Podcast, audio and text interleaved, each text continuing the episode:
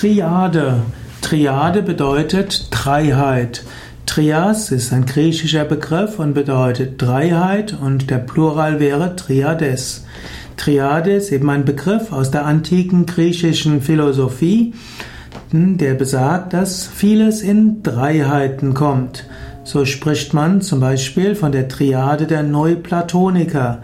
Es gibt die Trinität, die Dreifaltigkeit, die eine Triade ist, Gott Vater, Gott Sohn, Gott Heiliger Geist. In Ägypten kommen die Götter oft in Triaden, also zum Beispiel Isis, Osiris und Horus.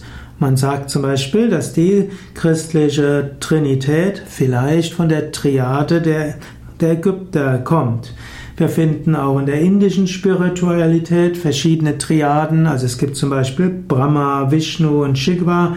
Es gibt Durga, Lakshmi, Saraswati. Wir finden auch die Triade von physischer Welt, Astralwelt und Kausalwelt. Es gibt die Triade von Sattva, Rajas und Tamas oder auch von Vata, Pitta und Kapha. Man kann vieles in einer Triade finden und so ist Triade eine der Grundlagen, wie man die Welt sehen kann.